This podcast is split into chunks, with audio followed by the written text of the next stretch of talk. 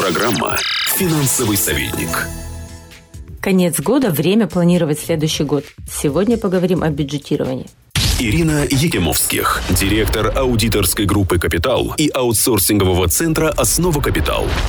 Слово «бюджет» произошло от французского слова, означало небольшой кошелек, прикрепленный к поясу и содержащий разменные монеты, которые расходовались на повседневные нужды. В современном значении слова «бюджет» – это финансовый план, устанавливаемый на определенный период времени. Существует несколько типов бюджетов. Функциональный бюджет или бюджет финансового показателя. Например, бюджет продаж, бюджет закупа, бюджет запасов. Из функциональных бюджетов складываются бюджеты подразделений или центров финансовой ответственности. И, наконец, мастер бюджет или генеральный бюджет – три главные финансовые формы, составленные в плановом формате. Бюджет доходов и расходов, бюджет движения денежных средств, прогнозный баланс.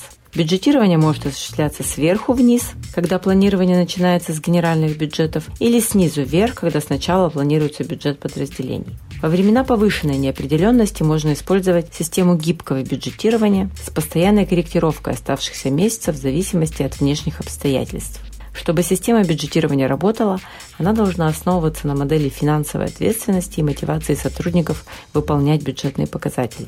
Система мотивации должна быть направлена на приближение плановых и фактических значений. Только тогда бюджет превращается в реальный финансовый план, план действий по получению заданной прибыли. Конечно, любой план или бюджет – это предположение, но это то, что задает направление работы всем подразделениям компании. И как сказал один великий русский классик, натурально не доедешь, ежели не знаешь, куда едешь. Финансовый советник. Каждый понедельник в 11.20 и 16.20 на бизнес ФМ в Екатеринбурге.